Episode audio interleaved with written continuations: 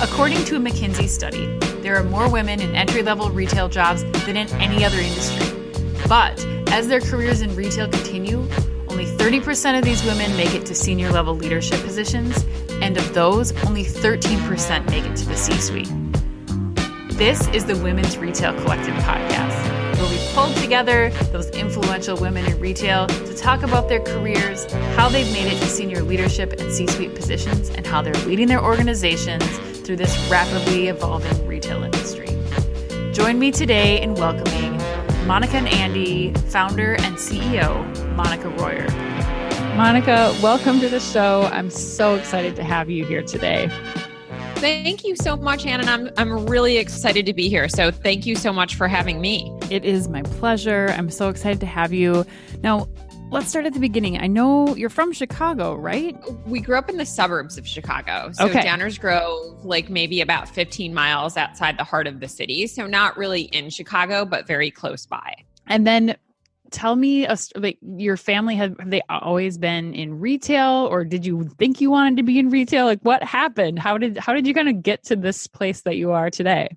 Yeah, great question. So definitely did not have a family in retail. My mom was an immigrant from India. Um, she moved here at like the age of 18 or 19 as her father Oh, wow. was dying there. Um, and had was you know moved here to like uh, send uh, money back to her family. And so my parents were like very traditional in many senses. My dad was a high school history teacher, um, like a, a, ma- a ma- major history buff. And so Wow. there was there was nothing about our backgrounds that would have ever, ever suggested that we would be in physical retail by any means. Okay. So what was what was Yes. like? What, how did you get into it? What happened? Yeah. So, you know, my brother graduated from Stanford Business School in 07. Okay. And my parents were super excited that he was going to take some great financial job. And I remember flying out there and, you know, they were like, Hey, this is, this is amazing. And we were incredibly close as siblings. Um, we, in a weird way, we actually had no sibling, rivalry. We were very supportive of each other. And so I was also like really excited. And so we went out to his graduation dinner with him and his then roommate at the time. And they told us that they were actually launching an online men's apparel company. And so my parents were pretty surprised, I think, because in 07, well, first of all, there was nothing about my brother either was particularly fashionable. So ever, you know, I think we were kind of like, you know, my we're going into fashion, like that just doesn't seem like something that we really know as a family. yeah. Um, and then the second component was like nobody really buys anything online because this was 07, right? Yeah. This is And like so- the iPhone came out. Nobody was doing no. Instagram shopping is happening in 2007. Yeah.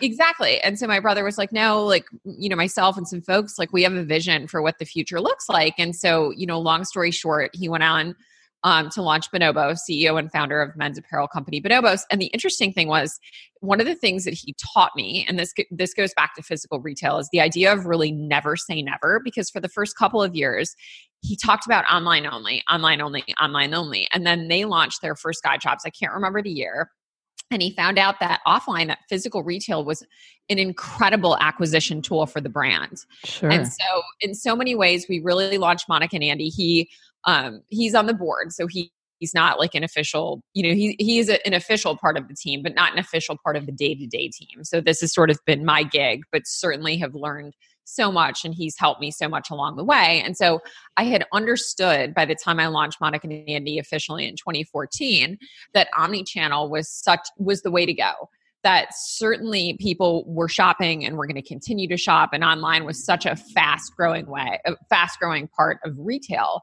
but that physical retail was not to be underestimated. And so when i launched in 2014 it was omni-channel from the start. We launched in you know right here in the heart of lincoln park. Our office was in the back of our guide shop. And so for the first two years we were able to come face to face and see you know see our customers every single day. So was so Monica and Andy was your first foray into retail.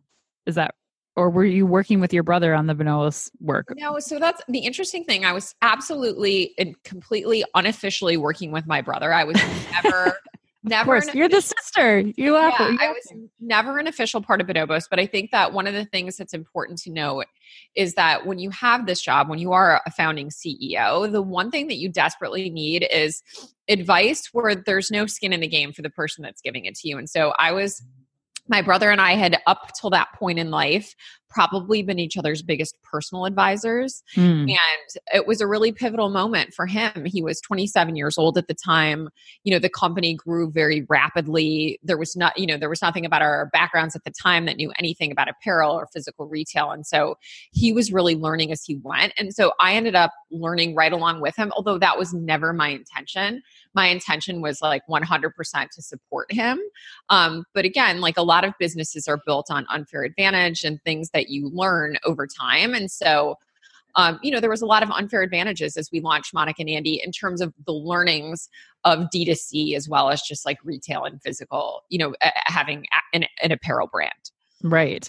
Well, what, how did Monica and Andy come to be? What led you to be like, okay, my thing is going to be I'm going into after baby and and kids. Like what what was missing that you needed to fill fill in that void, or what what, were you feeling like, Monica and Andy? How how did that happen to come alive? Yeah, it's interesting. So, as I was nearing the birth of my daughter in 2010, and my brother and I were kind of talking about this idea of like what was next, you know, he said maybe we should do something in the women's space because I had always been like uh, slightly more interested in fashion than him. And he was like, I'm lear- we're learning so much from what we're doing here at Bonobos. Maybe there's an opportunity in women's. And so literally like that was kind of in the back of my head as I got to the hospital to have my daughter. And then within that um, among other things, you know, just casual thoughts on the way to birth a baby. Exactly. among other things. And so I think like within 24 hours of me having her in the hospital, you know, she was smaller than I'd expected. She wasn't a preemie, but nothing that I had fit um, that I brought for her to wear. Like the photographer was coming around to take pictures, and immediately there were two things that I learned. One, I felt super out of the know as a new mom. Like within the first 24 hours, I was like, wow, there's so much that somebody could have told me, but I really didn't have anybody that was like a new mom friend at the time. And so I wasn't, I didn't have anybody that I was learning from. And then the second thing, I never realized that like the one thing that she literally needed for moment one was clothing. You know, it was like right. the, we didn't uh, uh, pretty soon thereafter you certainly need the car seat. Eventually you'll need the crib and the million other things that you've registered for. But in the in the first thing that you do after the skin to skin is you put clothing on them and so you know I, I wish like wow i wish i brought something organic for her to wear and then as i started um, researching children children's clothing i realized that there were phthalates that were in children's clothing. There were small amounts of lead that were allowed to be in children's clothing. Um, mm. A lot of it is is sprayed with flame retardants. And then a lot of what I found is organic online. Once it got to me, it felt scratchy or not soft. And then I kind of overlaid that with what I had seen my brother do at Bonobos. And I realized like mom deserves better customer experience. Like whether it was any of the big box stores, like children's is always sort of a tertiary brand. It's like men's and women's first. Yeah. And so I thought like, wow, this is a real opportunity from a customer service perspective. Let's put moms and kids first and let that truly be our focus. Before the end of my maternity leave, I quit my job and I spent the next three years as a stay at home mom building the bones of the brand during like nap time and bedtime. There was a learning that came with those three years because I was sort of living the pain points of my customer and kind of taking it back to feeling out of the know in the hospital that continued to follow me. I felt out of the know for the next like six to nine months where I was kind of like always behind the curve. Yeah. And I realized what was really lacking. Like I had worked in the pharmaceutical industry previously, I had these very social and active jobs big network of friends. And as soon as I had her, I felt incredibly isolated. And so I, I, didn't have other friends that were having babies at the same stage. And so what I felt was really lacking in that first year for me was community. And so as we started to get product right, and that didn't happen overnight, I wanted to focus on like, what kind of a community can we build? How can we be that first mom friend? How can mm. we make you feel in the know in a way that's really, really comfortable. And so, this idea of community and service for the brand really took hold. So, what does that look like? Can you tell us a little bit more about that? Like, is it you know you you made this decision in 2014 to launch as an omni-channel brand how do you bring community into your physical stores and in and in the digital sphere it was very organic for us in that sense i think you know i had a three year old um, at the time that I launched the brand. And so she needed to be entertained. And I realized that you know the the guide shop that we had put our clothing in one of the things i had realized as a new mom is that yeah like i was shopping for my baby but i was very nervous to leave the house. Was her diaper going to blow out? Was she going to be hungry? Was i were I, was i going to have a pa- place where i felt comfortable breastfeeding her et cetera et cetera. Right. um, and she was born in a super cold chicago winter so it was especially hard to get out. Yeah. and i found myself like buying into classes for her by the three or four month spot but they were like packages of classes. And so i was like all right it's hard to predict what a five month old is going to be doing on a day to day basis or a six month old. Eventually, it becomes more predictable. But in those early days, I was paying a lot of money and missing a lot of classes. And so I thought, you know, I want a place where we welcome like cookie crumbs and dirty diaper changes and moms being able to nurse wherever. Plus, you know, we have a whole nursing room too.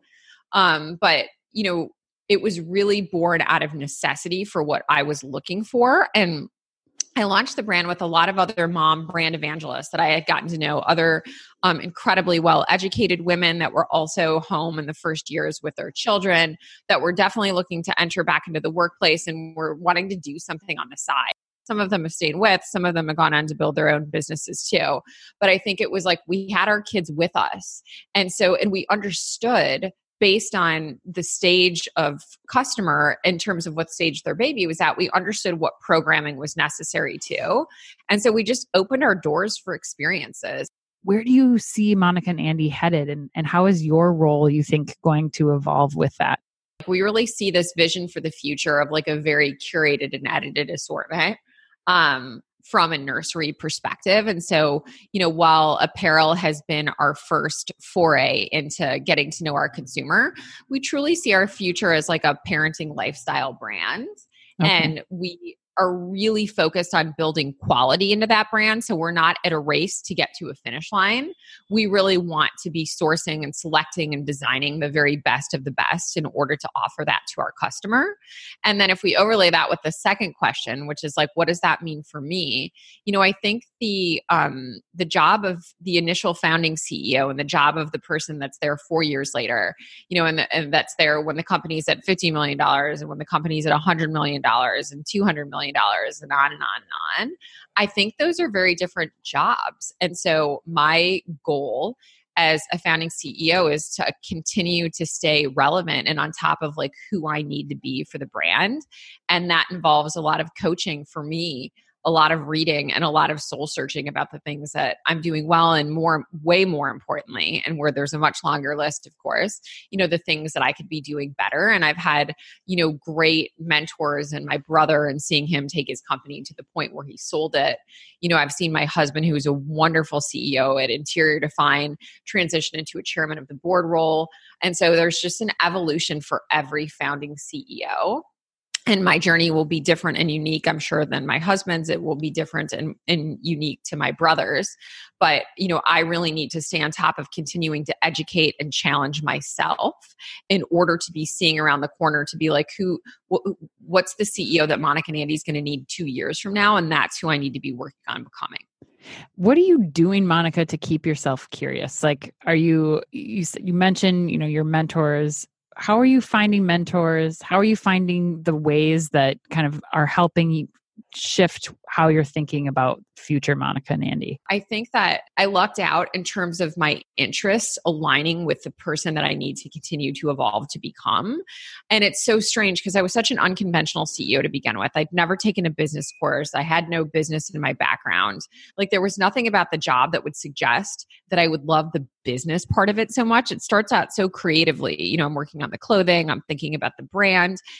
And I still am fortunate to touch all of those aspects of things, but have been able to hire really great people on the team that have taken my vision and made it so much better than I would have ever been capable of.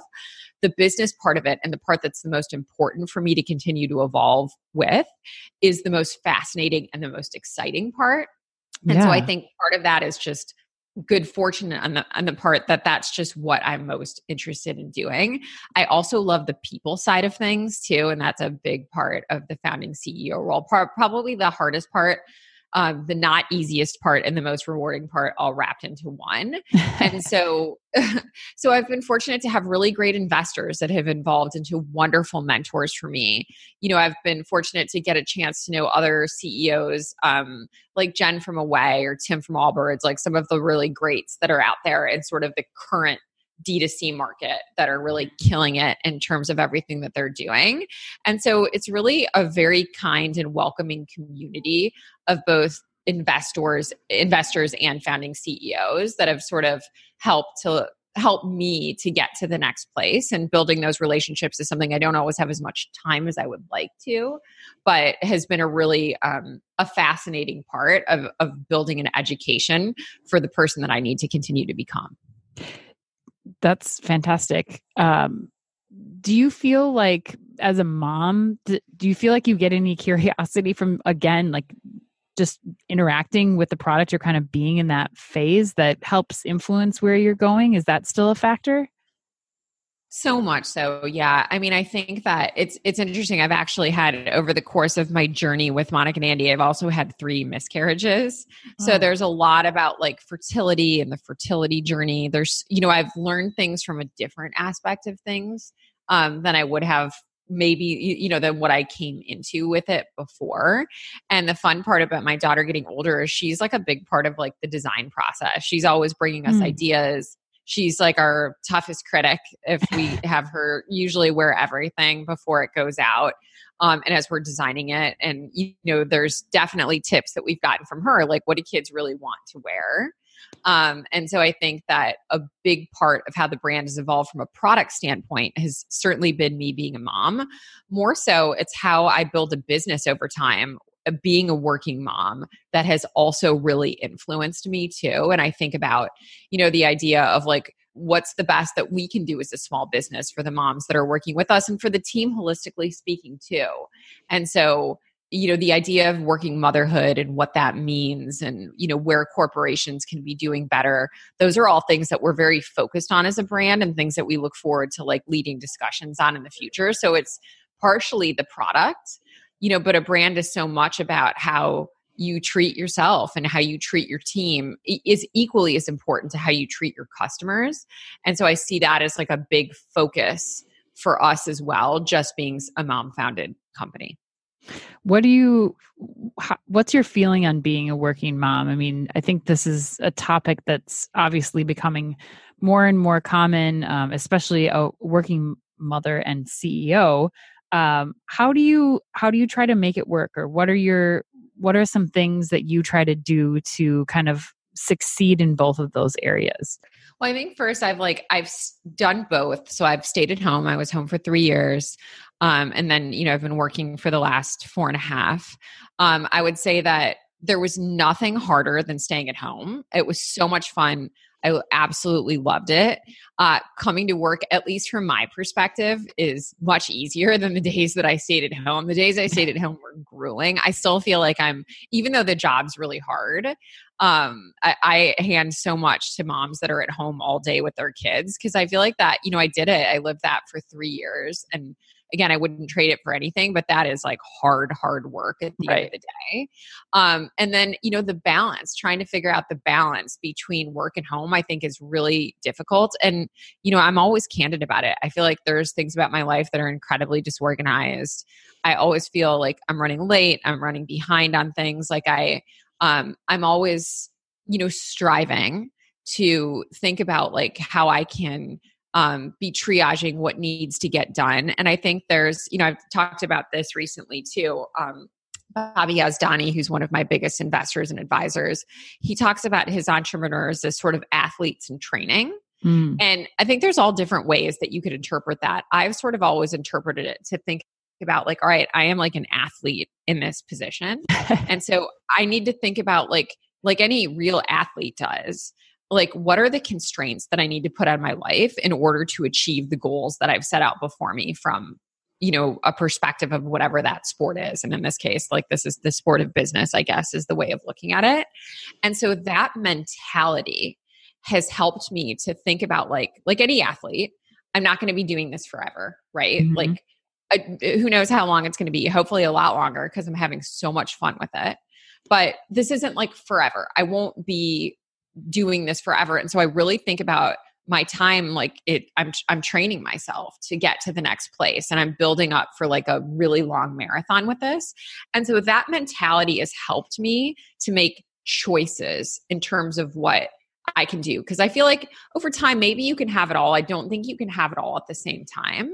And so and I think the most important thing for women for moms in general is the idea of choice. What recharges me in life may not be what recharges you or somebody else. Like for me, after talking to people all day at work, which I so enjoy, I don't really have a big desire to socialize outside because I feel like that depletes me. There's other people we're socializing outside that re-energizes them for, mm. you know, so I feel like it's kind of like uh, for me I have to be like what are the things that re-energize me and how can I do as many of those things as possible? So even though I'm doing work in the evenings and over the weekend that I can come back into Monday morning at the office like refresh and recharge. And so I think as a working mom, you have to ask yourself like what like what are the things that you really that recharge you and that make you feel good? And those are the things that you can carve out time for and that may mean that other things you just don't have as much time for. Yeah i think that's that's really smart. I mean prioritizing how you how you show up as best you can for both the the mom part of you and and the the CEO uh, business athlete of you too. Yeah, and I realize, and then I kind of like try to keep gratitude in my heart about things because you know, and I think my brother said this to me once too. Like, you know, the stress we have in our lives is a privilege. What we what we are do, what we get an opportunity to do every day, like let's not forget, is like a privilege. It's a privilege for investors to believe in us you know it's a privilege to have the customers that we have. And so we always have to be positive about what the challenges are too because um you know there's people in the world facing like challenges like obviously far and away to anything that we're looking at ourselves. And so I do always try to keep that perspective. It's like things are going in a million different different directions. My work needs me to do this. My parents need me to do this. My husband needs me to do this. My daughter needs me to do this. I think to myself like, wow, I'm at the you know, at this stage of my life with my parents and my daughter and my husband and my brother and sister in law, like I'm sort of at the center of the universe in a way that, like, 30 or 40 years from now, you know, isn't going to be the case. And so right. I'll look back on these days and it, although they're chaotic, like they probably are the best that I'll have. And so I try never to forget that as I go through the week because otherwise it's easy to become kind of depressed or despondent and you know it's like wow this is like so much pressure you know again the daughter of an immigrant my grandmother in India was married at the age of 12 she had her first of 9 kids at the age of 14 so i think that being the daughter of an immigrant is also something that's very close to my heart because as many challenges I've, as i'm facing in the day i'm i'm you know but a few generations away from like a completely different world and so if i look at my daughter's life who was born 88 years to the date of my grandmother hmm. i think like wow how how how much the family has evolved and changed and so we just we can't forget where we came from and the challenges that that our family in india faced not so long ago and that that that definitely helps me to keep things in perspective Monica, as you think about that and and kind of if you had to imagine a, a world next year where you you weren't going to be running Monica and Andy anymore. You had to go do something else. Based on your story so far and all that you've learned, what what would you do? You think? Yeah, I you know what I think for me, I, like whatever if I wasn't doing this, I would want to really take even more time to kind of pay it forward. It's like I've, you know, I feel like I'm at a really privileged spot of, you know, understanding the current worlds of D2C, um, or, you know, understanding the current world of retail and what that looks like. And so I would want to help as many people as I possibly could to succeed in whatever they were doing. Like we've, my husband and I have recently, and again, like founding CEOs of like companies that are still in progress. So, you know, we're certainly not living a lavish lifestyle by any means, but we've started to make really small investment in female founders. Um, as a nails, Brella, which is like a, a a childcare like lifestyle startup. And so our goal, even with how tiny the investments that we're making, because that's what we can afford, is really to invest in women going forward. And him and I are a team to be doing that.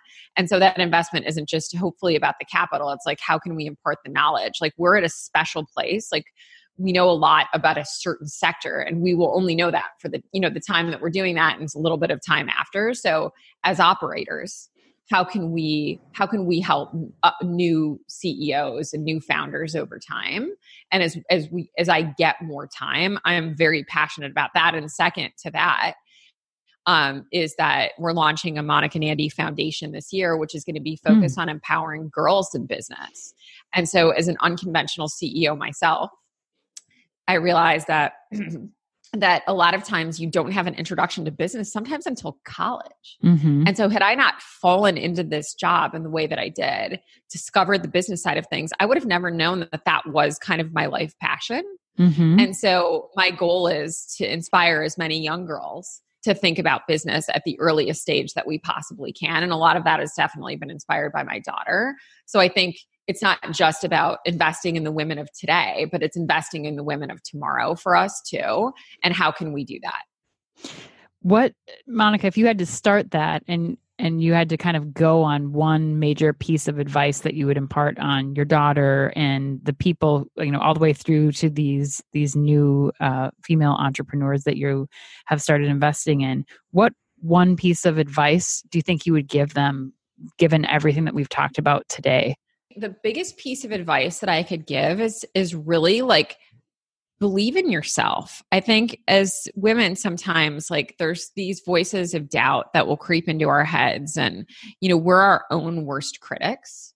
And so I think the hardest thing that I've faced with this is having confidence and questioning can I do it? And so I think that I would say you know believe in yourself and surround yourself with positive people that believe in you too.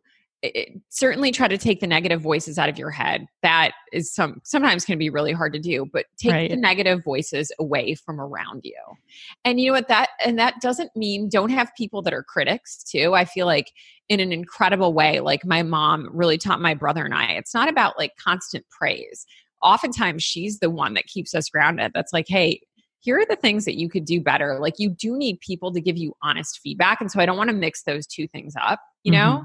Mm-hmm. Um, so certainly have people that love you enough and care about you enough that they can be like, yeah, you know what? Like you're kind of making a fool of yourself here. Or like, here are the things that you can do better. And I've realized like no matter how old I get, like I, I never want to be too old or too grown up or to have too big of a job for not having a couple of people in my life that can be like, yeah, you know what, you could do that way better.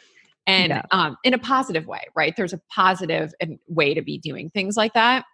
But certainly for the people that say you can't or you won't or you'll never, move those people out, at least from a periphery where it matters to you, and surround yourself with voices of people that can help you believe because so much is possible. So much is possible. It's just sometimes, at least for me, it's like having the confidence to do that's the hardest part. Yeah, well, you you've done a great job of doing that, Monica. I have to say, um, if you were going to go back and look at your career, and you were going to thank one of those voices, um, you're going to send them a thank you note.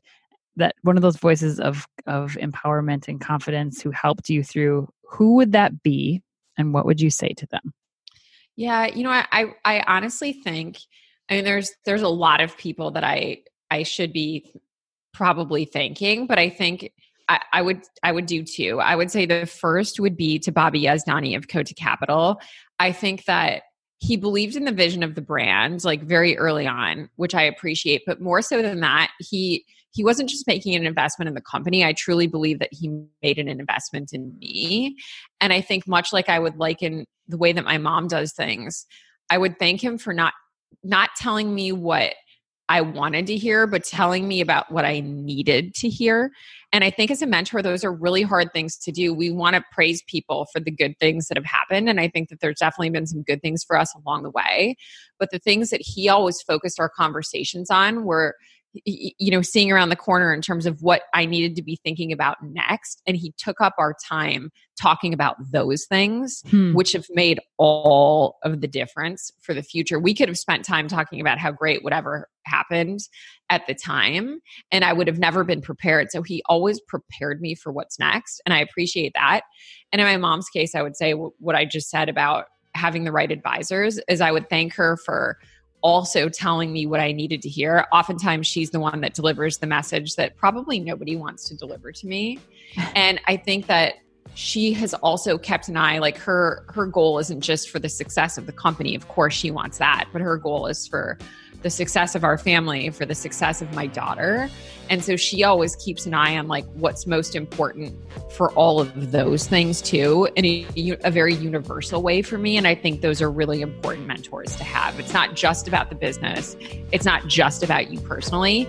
Like, who can you talk to that actually has an eye to all of it? And that's her for me. That's fantastic.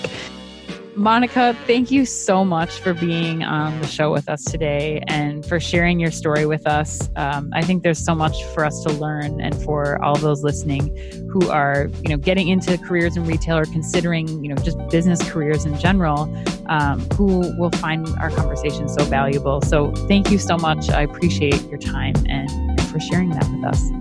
Oh my gosh, Anne, thank you so much. It was a pleasure talking with you, and thank you so much for having me on. I really appreciate it.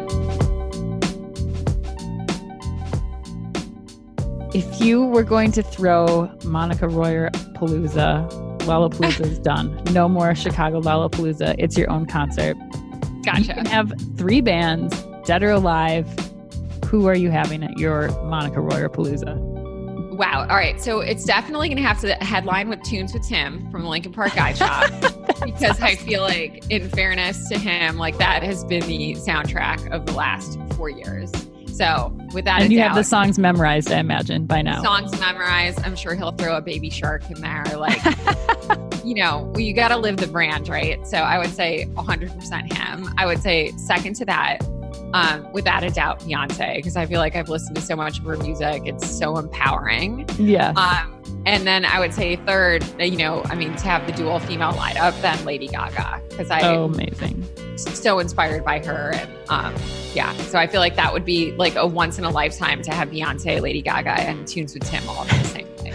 Well, I can guarantee you that that lineup has never existed ever. So it would be a very unique concert and one that you would absolutely want to attend.